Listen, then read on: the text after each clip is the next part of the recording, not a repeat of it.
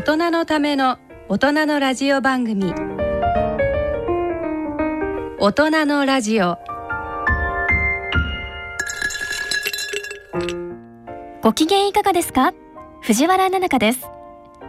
毎月だいさん週のこの時間は、インテリジェンスとイノベーションをテーマにお送りします。番組の前半のインテリジェンストークのコーナーでは、産経新聞論説委員の岡部昇さんをゲストにお迎えしお送りします。進行は外交ジャーナリストの手島隆一さんです。番組後半のイノベーションのコーナーでは、株式会社スケタチ社長の我妻洋一さんへのインタビューの模様をお聞きいただきます。それでは大人のラジオを進めてまいります。大人のための大人のラジオ。この番組は野村証券ほか各社の提供でお送りします。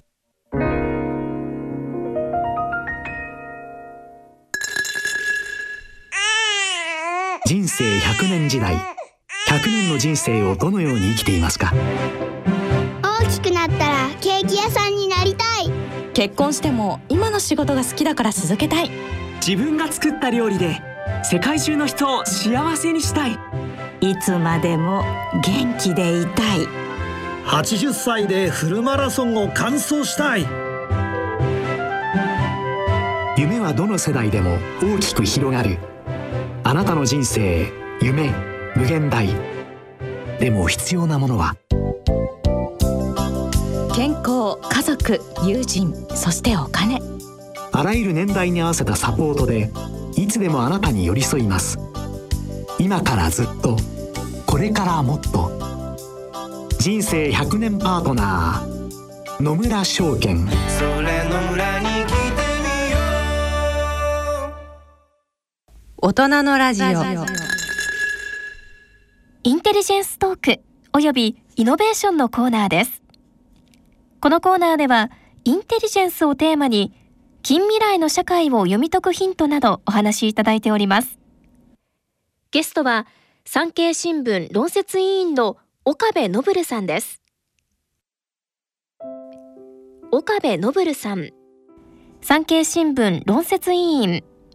せんきゅうひゃくごじゅうきゅうねん愛媛県生まれ。せんきゅうひゃくはちじゅういちねん立教大学卒業後、産経新聞社に入社されます。警視庁や国税庁などを担当後、デューク大学とコロンビア大学に留学されます。帰国後、外信部を経て、せんきゅうひゃくきゅうじゅうななねんからにせんねんまでモスクワ支局長として北方領土返還交渉や政権交代などを現地で取材されます。その後、ロンドン支局長などを経て、現在論説委員に就任されておられます。主な著書に、山本七平賞受賞作、消えたヤルタ密約緊急伝のほか、諜報の神様と呼ばれた男、第二次大戦諜報戦費史、新日英同盟ひゃくねんごの武士道と騎士道などがあります。このにがつにじゅうににちには、世界が称賛した帝国陸軍の奇跡、市勢の日本、インテリジェンスが発刊されます。進行は外交ジャーナリストでインテリジェンス小説家の手島隆一さんです。今日は日本経済新聞の、えー、ラジオ日経のスタジオに、えー、歴史インテリジェンスを一貫して手がけてこられたと申し上げてもいい産経新聞の論説委員で、前の、えー、産経新聞ロンドン支局長の岡部昇さんを、えー、お迎えしました。岡部昇さんは、まあ、日本では数少ないと申し上げていいんだと思うんですけれども、歴史インテリジェンスの、えー、大家で、あのイギリスの膨大な、えー、まさに、えー、第二次世界大戦をめぐる、えー、公文書館に文字通り籠城をして、そこから宝の山を、えー、たくさん発掘をされたということでもあの広く知られています。今日はその岡部さんはロンドンにおられる前には、日本での勤務を挟んでロシアにモスクワに支局長として、えー、駐在をされたご経験もあるということになりますので、まさにロンドンからそしてモスクワの地から、えー、東ヨーロッパをずっと見てこられたということになりますが、今緊迫したウクライナ情勢を語っていただくには、えまさにえこの人という感じがいたします。その、えー、岡部さんに伺いたいと思うんですが、この、えー、対談がまさに放送されるまでに果たしてウクライナでですね、実際に有事が勃発しているかどうか、大変微妙な情勢なのですけれども、今、えー、北京オリンピックが華々しく開かれておりまして、日本選手も活躍をしておりますけれども、日本のメディアの中にはえ北京オリンピックの最中には事柄が起こらない、えー、北京オリンピックが終わった時にウクライナ有事の危険がある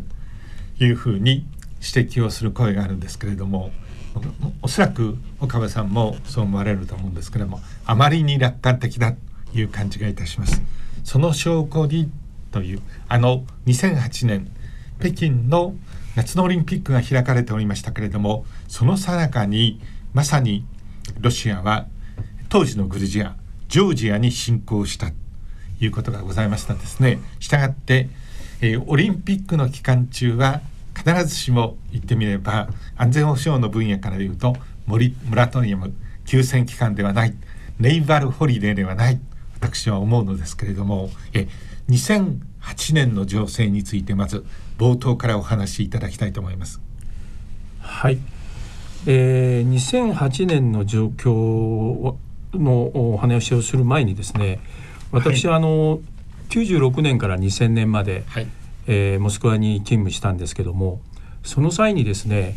えーまあ、いろいろなことがあったんですけども、はい、まず一つはですね、はい、今回のプーチンが、えー、プーチン大統領が、えー、まさに、えー、おっしゃってるですね NATO の東方拡大の問題がありまして、はい、で実はですね、あの時ですね NATO の東方拡大で、はい、西側、つまりアメリカを中心とした我々西側とですね、はい、ロシアとの間でですね東方拡大をめぐってですね一応のですね取り決めがされてるんですね、はい、これきゅうじゅうはちねん、えー、でしたかね、えー、ヘルシンキで行われた、えー、エリツィンとクリントンのえー、米ロサミットの場でですね NATO の東方拡大、第一次の東方拡大を認める代わりに ジーエイト に入ると ジーエイト に入ることを認めるということで、一応のこれ手打ちがですねこの時されてるんですね。ということはロシアは一応これ認めるということで、まあ、その代わり ジーエイト に入れるということで、まあ一旦は認まった、ま、まとまった話ではあるんですね、はい、ところが、えー、にせんねん以降にじゅういっせいきになってですね、えー、第一次のポーランド、チェコ、スロバキアからですねどんどんどんどん東欧が、えー、NATO あるいは イーユー に入って、旧ソ連圏のバルト三国までにせんよねんですか、えー、NATO に入ると、えー、いう事態に陥ってですね、いつの間にかこのですね取り決めが、えー、私からすると非常にうさん無償されているというような状況になってきて、で今そのプーチンはですねどうもそのヨーロッパ安保、ヨーロッパの安全保障の環境あるいは状況を、現状をなんとか変更しようとしてるんじゃないのかなというように私は思います。そうですか、はい、今お話がありましたまさに冷戦の壁が落ちる、はい、あのベルリンの壁が落ちる、はいえー、せんきゅうひゃく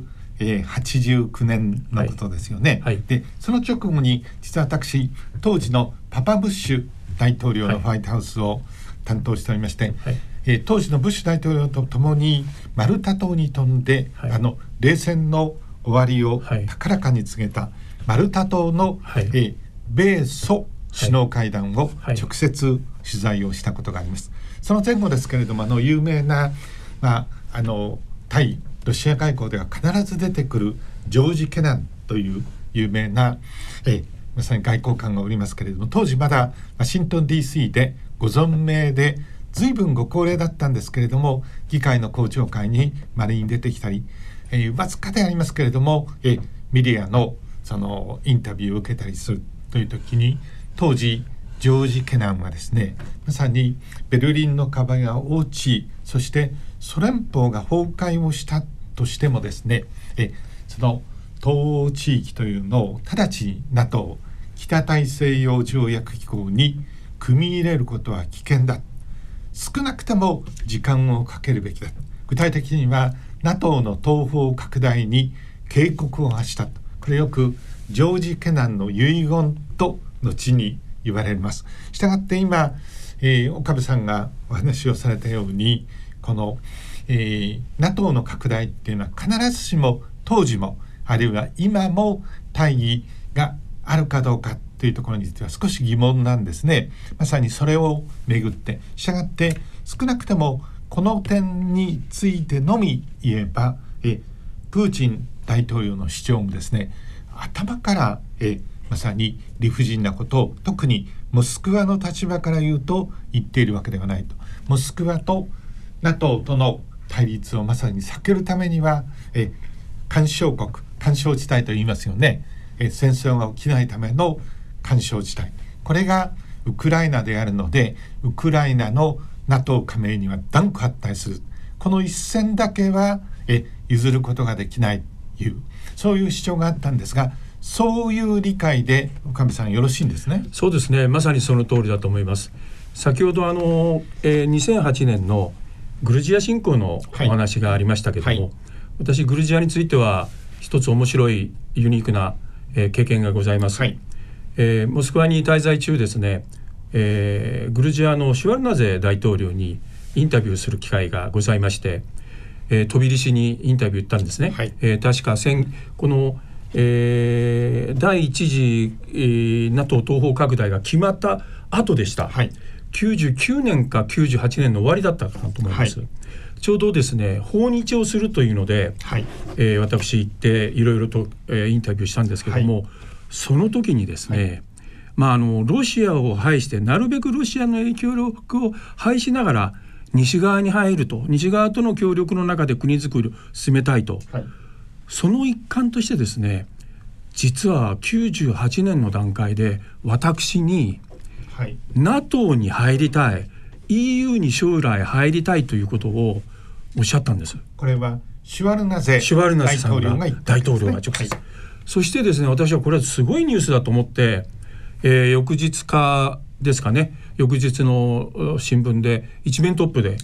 報じたんですが、はい、報じたところですね、次の日大変なことが起きたんです。なるほど。秘密警察やですね、えー、あとまあ ケージービー とおぼしき人たちが朝早朝から支局に押しかけて、あの話は誤報だろうと、あんな話をするはずがないから今すぐ取り消せと、うん、支局に押しかけてきたんです。なるほど。紙面にはもう載ってるわけですね。載ってるにもかかわらずです、はいはい。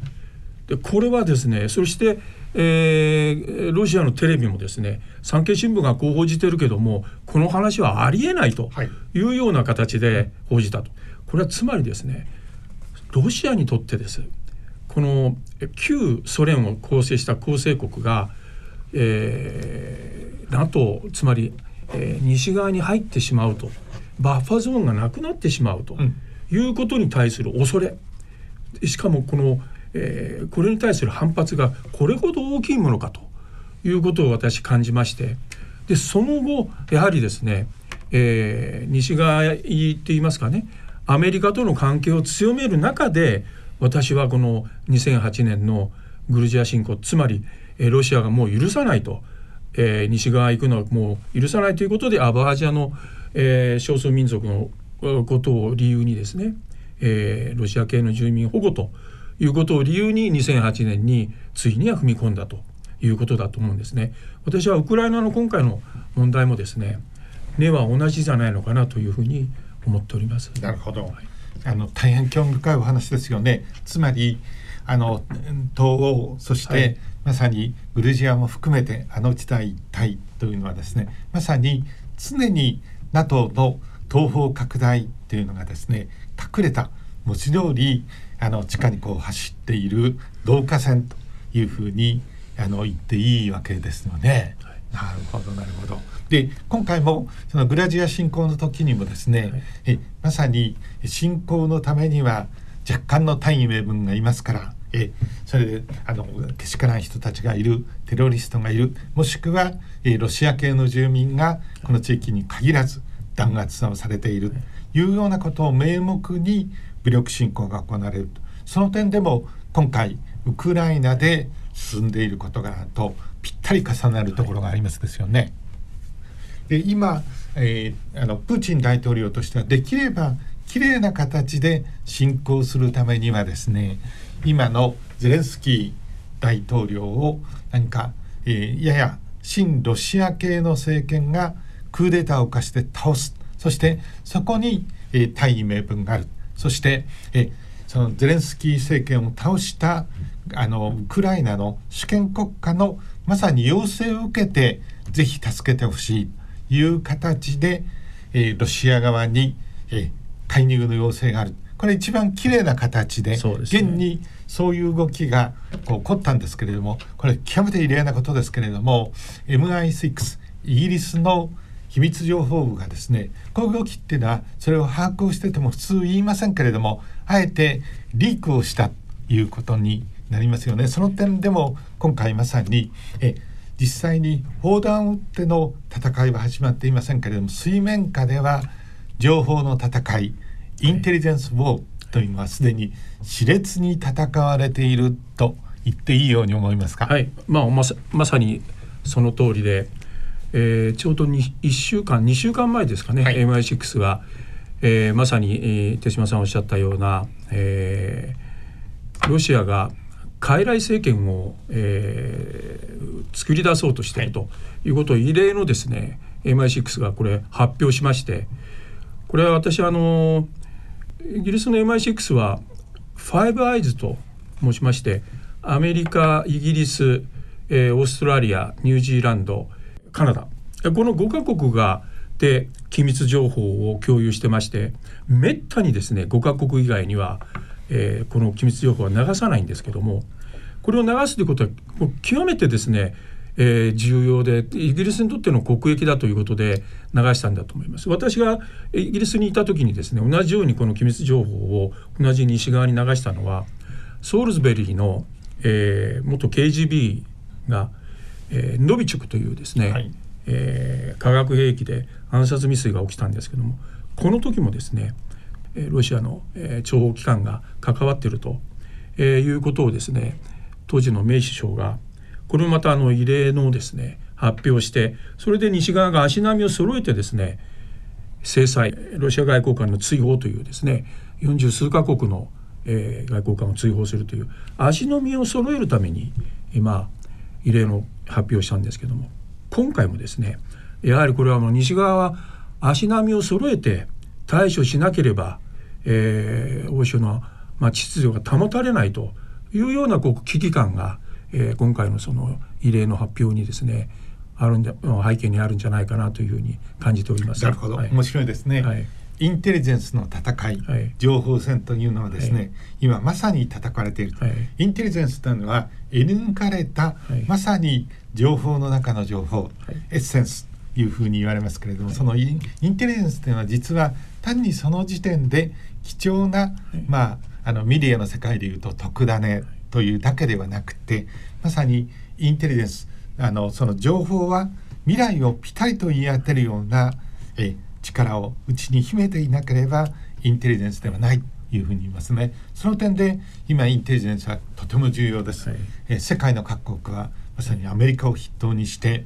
息を飲むようにしてえまさにプーチンのロシアは伝家の宝刀を抜いて対ウクライナ国境を越えるのかどうかというものを見ている。で、すでにアメリカもイギリスもですね、国境を越えてくる可能性が極めて高い。それを裏付けるようにえその、えー、イギリスやアメリカの国民を大使館員の家族も含めて国外退去を命じているということになりますから、まさに危機は刻々と近づいてくる。しかしその一方でプーチン大統領はですねそれは一種のフェイクニュースであるというふうに、しかしこんなことを信じる人は誰もいないんだと思うんですけれども、しかしそれにしてもいつどのような形でプーチン大統領が伝家の宝刀を抜いてまさに精鋭部隊に侵攻を命じるのかどうか、これ実際そうなるかどうかわからないですよね、はい、この点であのインテリジェンスのあり方をちょっとリスナーの方々と考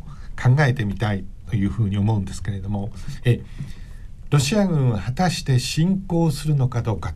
このことを現時点では最終的な回答を ひゃくパーセント 確実に知っている人はいませんよね、はい、しかしこの場合で仮にプーチン大統領の心の内を除く、もしくは極めてあの側近で近いところに重要な情報源がいれば、それは ひゃくパーセント ではないかもしれませんけれども、プーチン大統領の心の内をかなり的確につかむことができる。つかむためにはさらにクレムリンの近いところに、例えばロンドンやワシントンが情報源を忍ばせておいて情報と、これは普通ヒューミンとヒューマンインテリジェンスと言いますけれども、これまあそんな便利なものはなかなかないんですけれども、もしそうであれば今的確に動きをつかむことができる。しかしそんなことはなかなか簡単ではありませんので、衛星を飛ばし、さまざまなところで通信を傍受し、その膨大な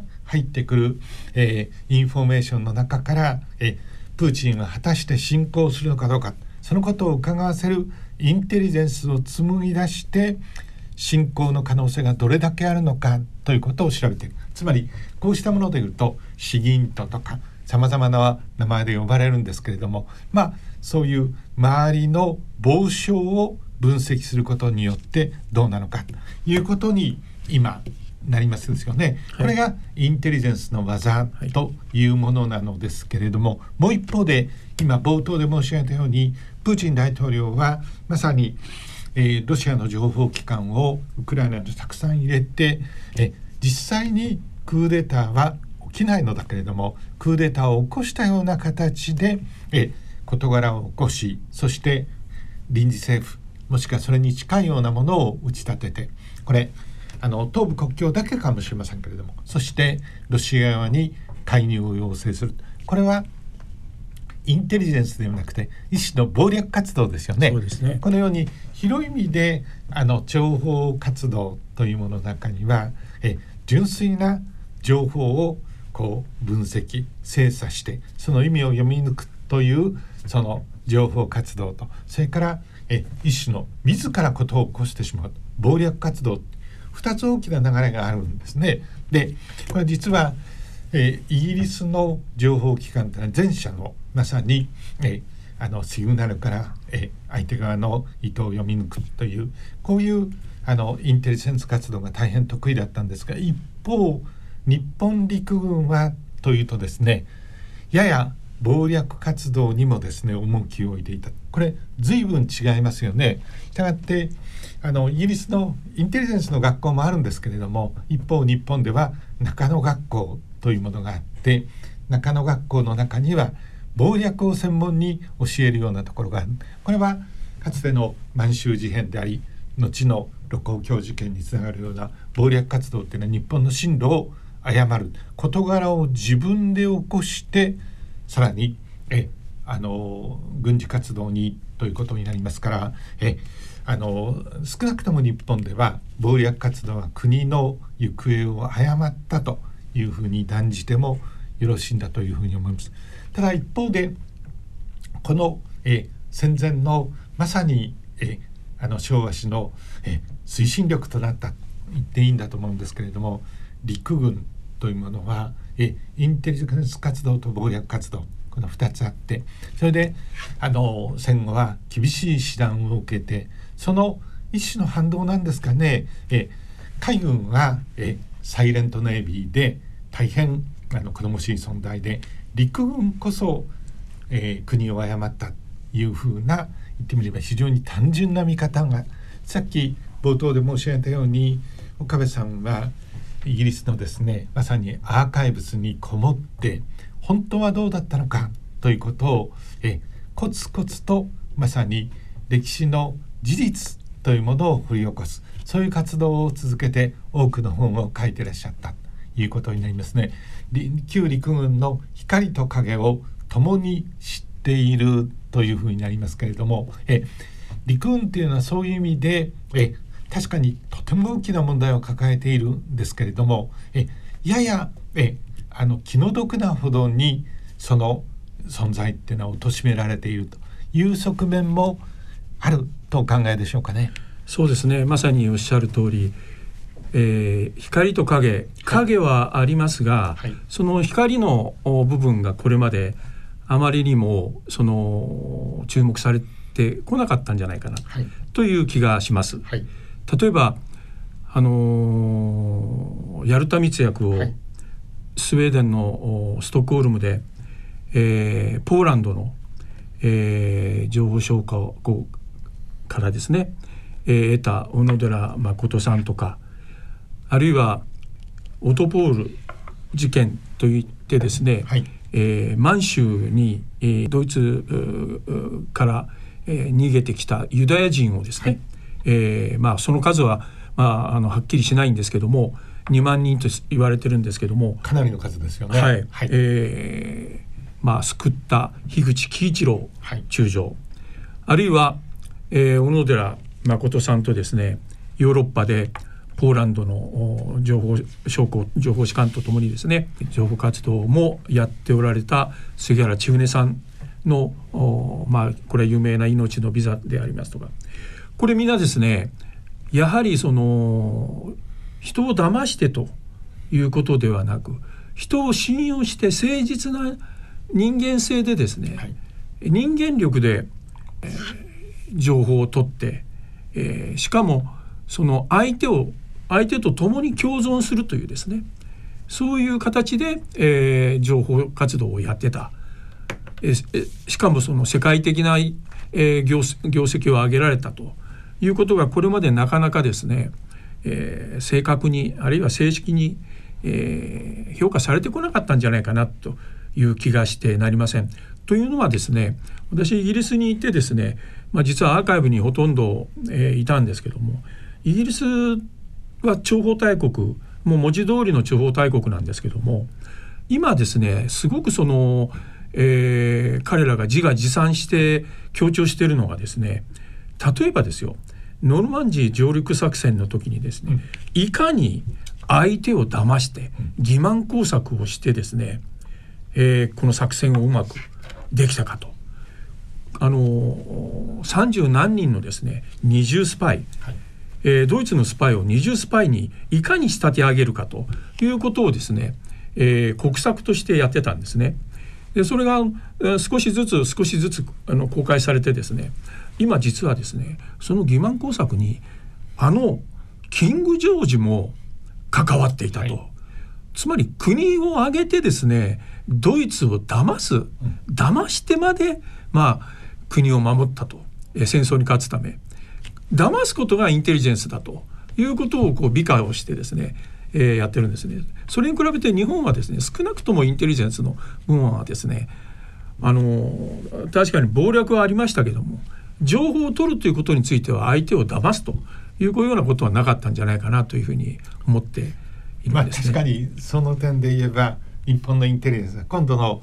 岡部さんの新しいもののタイトルでありますけれども、はい、え誠に至るの知性の日本インテリジェンスという名前ですけど、はい、そういう思いで書かれたのだというふうに思います。イギリスのインテリジェンスの世界では有名な箴言がありまして、はい、それはえ殺すより騙すがいい、はい、騙すがいい、まさにそうですよね。そうなんですね、おっしゃる通りですね。ノルマンディー上陸作戦では、はい、ノルマンディーが上陸地点だということになりますと、はい、大量の犠牲者が出ますので、はい、まさにあの高級幕僚の死体の中に機密文書、はい、そしてそれを忍ばせて死体がこう流れ着く、はい、それを、えー、ナチスドイツ軍側は、はい、えー、その、はい、えー、死体からですね、はい、あの機密書類を、はい、そこにはノルマンディーではないところに上陸地点がというようなことをおびただしくやりながら、はいはい、まさに殺すより騙すがいいということなんですが、まあ、日本の場合はそれよりも少なくとも、はい、えストレートであったというふうに思うんですけれども、はい、そうした中で今え当時の日本は言うまでもなく日独伊三国軍事同盟、はい、そしてその最大の連携先はナチスドイツ、ナチスドイツの最大の内なる敵はユダヤ民族ということになっていたんですけれども、はい、さっき言いました樋口喜一郎陸軍中将、はい、さらにえその小野寺誠陸軍少将の系譜もそうでありますし、そしてかの命の利座のえ杉原中年という人もまさに、えー、当時の、えー、中央の外務省本省の意向に、まあ抗った形で大量の命を呼び覚ま、それによっておびただしい数のユダヤ人が救われたというようなことは現に起こったんですね。それで今は杉原中年という人の復権は、えー、なりましたけれども、その杉原中年の背後にいた日本陸軍のインテリジェンスチームというものはですね、少なくても等身大に評価されるところまでは行っていないと、それを岡部さんが具体的なまさに公文書によってその、えー、姿形というものを等身大に再現しようというあのずっと活動をされてきたんだと思いますけど、そこのところをぜひお話しいただけますでしょうか。はいはい、えー、まさにですね、日本陸軍の大層インテリジェンスというものが、私はあの当時やっぱり世界規模で、えー、素晴らしく活躍されてたかなと思うんですが、あのちょうどですね、えー、命のビザを出した杉原中はこれ実は外交官だったんですけども、はい、最近のいろいろな研究でですね、彼がその外交官でありながら陸軍の、まあ、情報活動に従事していたということがこう明らかになってきてるんですけども、これですね、約じゅうねんまえにこれイギリスではなくアメリカで公開された公文書なんですけども、えー、せんきゅうひゃくよんじゅういちねんのしがつにですね、ジーポというドイツのナチスの国家警察、はい、エスアイピーオー、えー、ジーポという国家警察が作ったハインリーヒからリッペントロップにですね報告した、えー、文書なんですけども、これはまさにくえー、太平洋戦争が始まるのがじゅうにがつですから、はい、それよりも少し前、その年のはちかげつまえ、はい、大変重要な時期ですよね、はいはい、さてどんなことがあったんでしょう。はい、え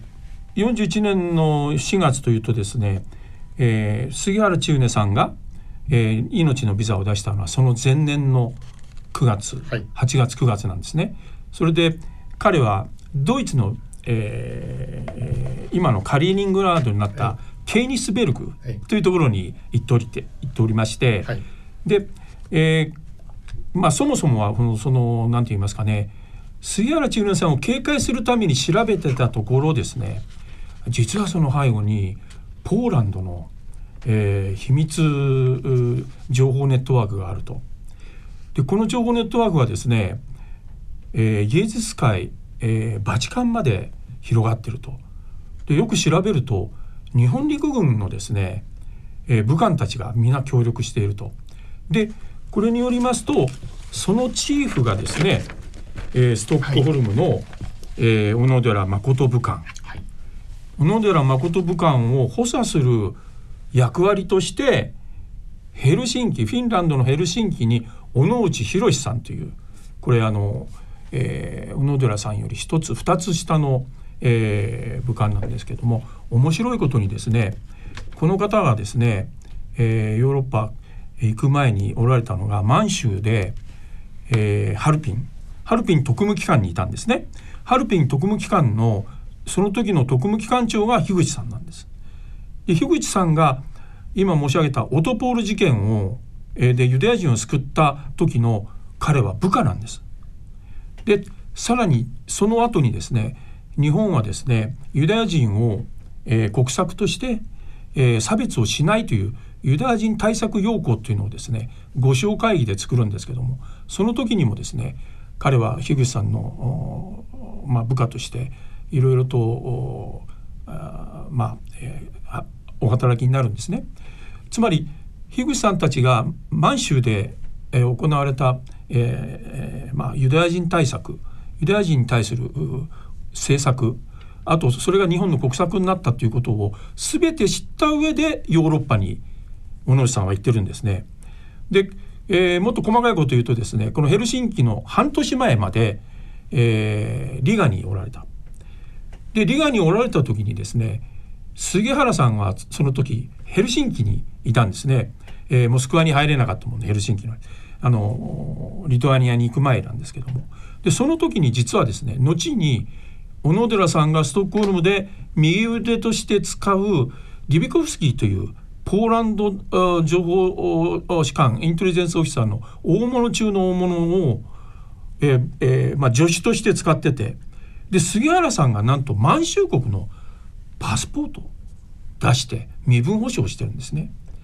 でそういうところを見るとですね、ここに、えー、書かれているように杉原、小野寺、小野内というこのさんにんはワンチームでですね、えー、ポーランドのインテリジェンスオフィサーを使ってですね、あるいは協力しながら対露諜報、対露インテリジェンスをやってたんじゃないか。彼らはその、えー、ユダヤ人対策も含めてですね、えー、ワンチームだったんじゃないかなと思うんですね、うん、大変あの興味深いお話なんだというふうに思いますけれども、ここでリスナーの方々に少しだけ道案内をさせていただきます。えー、杉原千畝さんというのは当時日本の満州経営の、つまり対露外交の、えー、中心地でありましたハルピンですね、はいはい、ここは私も何度も行ったことがありますけれども、はい、ロシア風の、はい、まさに町で大変趣のあるところですけれども、ここに、えー、あのハルビン学院というのがあって、そこの第一期の卒業生で、まさに、えー、ロシア語の達人の中の達人、そしてその実力が認められて外務省にこう採用される、そしてハルピンで重要な活躍をする、後に満州国の当時でいうと、えー、ソ連課長の要職に就いたりして、であのまさにそれゆえに当時のスターリンの、えー、ソ連から見るとですね、えー、あの大変危険な、えー、最も腕利きなインテリジェンスオフィサーこそ、えー、千畝杉原ということで、今岡部さんのお話がありましたようにペルソナノングラータとしてモスクワへの赴任を拒否される、これもう官僚機構のところの中でいうと最末端のがあの外交官ですから、こんな人がペルソナノングラータに普通はありえないんですけども、実際そしてえ困り果てた当時日本でいうとヘルシンキに一時置いて、そこからえまさにえそのバルト三国にリトアニアに送り込んでいくということになるんですけれども、当時のハルビンというのは文字通り日本陸軍の関東軍の対露作戦の戦略の拠点でありますから、その中でえ重要に杉原千畝が活躍する。そのためには日本陸軍の特に特務機関インテリジェンスオフィサーの方々と対立をすると仕事なんかできませんし、彼らも杉原千畝のロシア語の力って誰よりもよく知っていたということになりますから、これ一種こう暗黙の、えその協力関係にあった。そのことは当時のハルビンについて私ども本も書いておりますから、えそうに違いないというふうに思っていたんですけれども、今の岡部さんのお話を聞くとまさにそれがえ外交文書の形でえ裏付けられていると、ぜひこれもええ本に書いていただきたいというふうに思うんですけれども、その杉原千畝がまいた種がで、つまりユダヤ人と相連携しながらユダヤ人のネットワーク、さっきポーランドの情報部と言いましたけれども、大半はユダヤ系のインテリジェンスオフィサーですから、そしてあの杉原千畝がまさにヨーロッパ中に励み巡らされた、えこれ杉原インテリジェンスネットワークというふうに言ってもいいと思うんですが、それをえその大きな網の中から最後にせんきゅうひゃくよんじゅうごねん大きな獲物がかかってくるというわけですね。それがえかの戦後の、そして日本の運命を変えたヤルタ密約ということになりますから、ぜひその話を最後にしていただきたいと思います。はい、えー、まさにですね、あの小野寺誠さんが、えー、ストックホルムでこの情報を得たのはですね、えー、ロンドンにあった亡命、えー、ポーランド政府の参謀本部、はいはい、えー、からですね、えー、送られてきた、ええー、ストックホルムにいるポーランドの武官を通じてですね送られてきた情報なんですが、戦後ですね小野寺誠さんが回想しているのは、うん、この情報は大事なのはですねポーランド亡命政府の公然のもの、ポーランド政府として個人じゃない公然のものとして私は受け取ったと。その肝心の中身は、はい、ヤルタ会談の密約があって、その中で、はい、スターリンのソ連は、はい、えドイツ降伏後さんかげつごに対日参戦するという、はい、この対日参戦するとさんかげつごに対日参戦するということがヤルタ会談で決められたということを、はい、えー、伝えたんですね、はい、でこれはあのー、私じゅうねんまえに、えー、消えたヤルタ密約緊急伝というものをあの書かせていただいたんですけども、はい、その後ですね他にもヤルタ情報は伝わってましたよなんておっしゃられる方がいるんですけども、これはあのその前後でですね、えー、そのような話はあったかもしれませんけども、ヤルタ会談でヤルタ会談のさん巨頭が集まった場で、しかもさんかげつごというですねはっきりとしたものがしかも き, きちっとした文書に残され、ね、文書で、はいはい、えー、送られたということが非常に大きい、えー、と思っております。で、えー、推測ではなく決められたということで、はい、えー、確定した事実として、えー、送られた送られてきたと、うん、えー、いうことだと思うんです ね, ですね、はい、当時 の, あの日本政府、とりわけ日本陸軍の統帥部はあろうことかそのさんかげつごにもう参戦することをすでに決定していたスターリンの、えー、ソ連に対してですね、ここ一応名目上はまだ日ソ中立条約に基づく中立国ですから、その、えー、モスクワを頼りにして終戦工作をしている。後から振り返ってみればもちろんもうお笑い草なのですけれども、当時は真剣にそれをやっていたということですよね。その時にもし当時の日本政府が正確な情報を知り得ていれば、他にあの早期の、ね、やっぱり講和に至る余地は当時はまだあったということになります ね, ですね。もしその当時、ね、あの少しでも早く、えーはい、講和条約に至っていれば、はい、まず広島長崎の原爆投下はない、はいはいはい、さらに当時でいうとあの、えー、終戦の後、はい、えー、当時のソ連軍の北方領土侵攻がありますから現在の、えー、北方領土問題もない、はい、そして満州におびただしい数の残留孤児が残されますけれども、はい、そうした国家としての悲劇もなかったはず、はい、ということになりますね、はいはい、ところがこのヤルタ密約の、えーその秘密伝というのは当時中立国、えー、スウェーデンの人にいましたストックホルムの小野寺誠駐在武官のもとには届けられた。ここまでは確認をされていますし、小野寺誠少将はそれを秘密伝にしてえ東京に打電するのですが、それが戦後ですね打電したはずの電報が届いてないと、はい、なかったと、そんなものはなかったとずっとされてきたんですね、はい、で、えー、誠さんとあと奥様の百合子様も、はい、当然それは受け取っていながら、まあ、ソ連に中立を中立工作を仲介工作を頼んでたんだろうと思われてたんですけども、実は届いていなかったと、そんなものは来ていなかったとずっとされてた。東京ではそうされてましたね。えー、僕は生前の、えーはい、あのバルトのほとりでにてという有名な本を書かれた百合子夫人と、はい、えー、あの生前親しかったもんですから、はい、百合子夫人が涙ながらに、はい、この着物の帯の中に、はい、えー、機密伝の暗号のパッドを入れて、はい、自分が打電の、はい、まさに作業をした、はい、どうしてあれほど日本の運命を決めたはずの、はい、多くの人が、えー、救われたはずの広島長崎の悲劇が回避できたあの電報が届いていないのかということを涙ながらに語ってくれたことを今も鮮やかに覚えています。そうですね、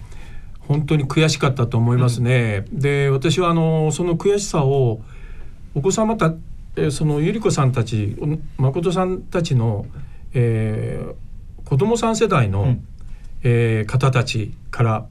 えー、もう何度も伺って、えー、一緒にですねその電報を探すという作業をしばらくしたんですね。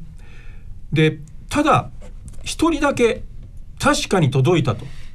間違いなく届いたと証言されてた方がいたんです、うん、堀栄三さんというですね、はい、大本営情報参謀の、えー、という本を書きになった、はい、極めて、はい、マッカ、あ、マッカーサー参謀と言われた極めて優秀な情報参謀だったんですけども、吉野のですね奈良の吉野の吉野村の村長さんも戦後務められた方なんですけども、あのご本にもですね、えー、届いたということをお書きになって、でゆり子さん宛てにですね確かに届いてたと、あれがなくなってたということは絶対ありませんと、えー、というのはご自分もですね台湾沖航空船の電報をヤルタのさんかげつまえにですね、えー、送ったものが、それもまあちょっと厳しいことで言葉で言いますと握りつぶされたというようなことを経験されたので、おそらく同じような形で握りつぶされたんだと、私は証言しますということをお手紙で書かれたんですね、はいはい、ですので私はあの必ず、えー、それはまあ真実だと思ってまあいろいろ調べたんですけども、あのー、まあ客観的な証拠としてですね、えー、イギリスのアーカイブでドイツがですね、えー、小野寺誠さんから聞いた情報を、えー、ドイツのインテリジェンスオフィサーが傍受してるんですね。いや教えてもらった教えてもらった、教えてもらった、はいえー、一緒に情報共有してた、えー、ドイツ一の、えー、インテリジェンスオフィサーと言われたクレイマーという男がですね、はい、それを本国に打電して、でドイツの外務省が全在外交官に、えー、ヤルタでソ連は重大な、えー、政策変換をしたと、えー、対日参戦に突入するという言葉ではないですけども重大な政策転換をしたと、それからあのアメリカからですね、えーえー、ソ連がアメリカからそのレンドリースをね、えー、大量のレンドリースをもらう、これはもうまさしくですねレンドリースをもらうということは参戦をするという遠曲表現なんですけども、遠曲表現で、えー、さんかいごかいも流してるんですね。でしかも別のその情報でですねこの情報は小野寺からもらったというものがあったんで、いわゆる直接的じゃないんですけども間接的な形でおそらくこれは、えー、小野寺を持っとって、えー、伝わったんだろうということで、えー、書かせてもらった大変興味深い、はいえこれはもっと知られて良い事実だと思うんですけれども、はい、残念ながら時間も迫ってまいりましたんで、えインテリジェンス情報というのがですね、はい、国の進路を定めるためにどれほど重要なことなのかというのを改めてえリスナーの方々にもご理解いただけたんだというふうに思いますけれども、戦後の日本は経済大国として戦後アメリカに次ぐだいにのえスーパーパワーの地位にまで上り詰めるいうことになりましたけれども、その日本は長くアメリカの比喩のもとにやってまいりましたので、えあの エムアイシックス とか シーアイエー のような対外情報機関をついに持たないで今日まで来た。えこの優る半世紀はそれでも良かったのかもしれませんけれども、これから半世紀そういう、えー、インテリジェンス機関国家の対外インテリジェンス機関なしに、言葉を変えて言いますと長い耳を持たずに生き抜いていけることはどうか、特に台湾海峡情勢も厳しさを増しておりますので多分無理なんだというふうに思うんですね。日本は、えー、核兵器や空母機動部隊やそれから長距離ミサイルという、まあ、言ってみれば国家としての鋭い刃を仮に日本の、えー、決断として持たないとすればなおのこと、その代わりウサギがそうであるように長い耳を持って遥か彼方のウクライナの地でのあの異変をいち早くえその嗅ぎつけで、ウクライナは遠きですけれどもウクライナでアメリカがえその抑止力の大半を使い果たすということになりますと、東アジアとりわけ台湾海峡でのえその抑止力というのが減じてまいりますから、直ちに日本に烈風として跳ね返ってくるいうことになりますので、はるか彼方のウクライナでの違反はまさに日本の違反申し上げていいんだと思いますね。そういう点でインテリジェンス、長い耳というのは大変重要だと思うんですけれども、まさにそういう、えー、思いから今インテリジェンスとは何であったのかということを歴史の中に学ぶ重要なお仕事を岡谷さん長くやってこられたわけですけれども、はい、この番組の最後にえ今後の日本はどうあるべきなのか、いかなるインテリジェンス大国を目指すべきなのかということをお話しいただきたいと思います。はい、あのー、私はあの陸軍のインテリジェンスを調べてですね、はい、日本には素晴らしい ディーエヌエー、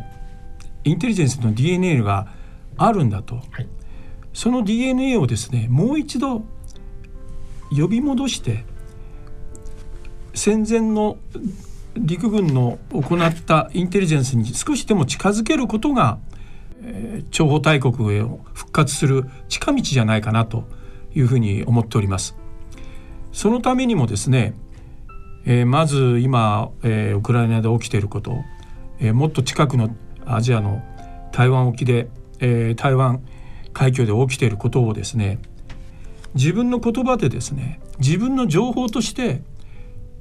得ることができる、ヒューミントができるような、えー、組織あるいはそういう人材を、えー、育てていくべきじゃないかなというふうに思います。今日は貴重なお話を大変ありがとうございました。え日本陸軍のインテリジェンスの遺伝子、それの中からですね、謀略という好ましくない要素をそぎ落として、はい、え良いところをですね、若い方々にはぜひ引き継いでいただきたいというふうに思います。今日は長い時間興味深いお話をありがとうございました。ありがとうございました。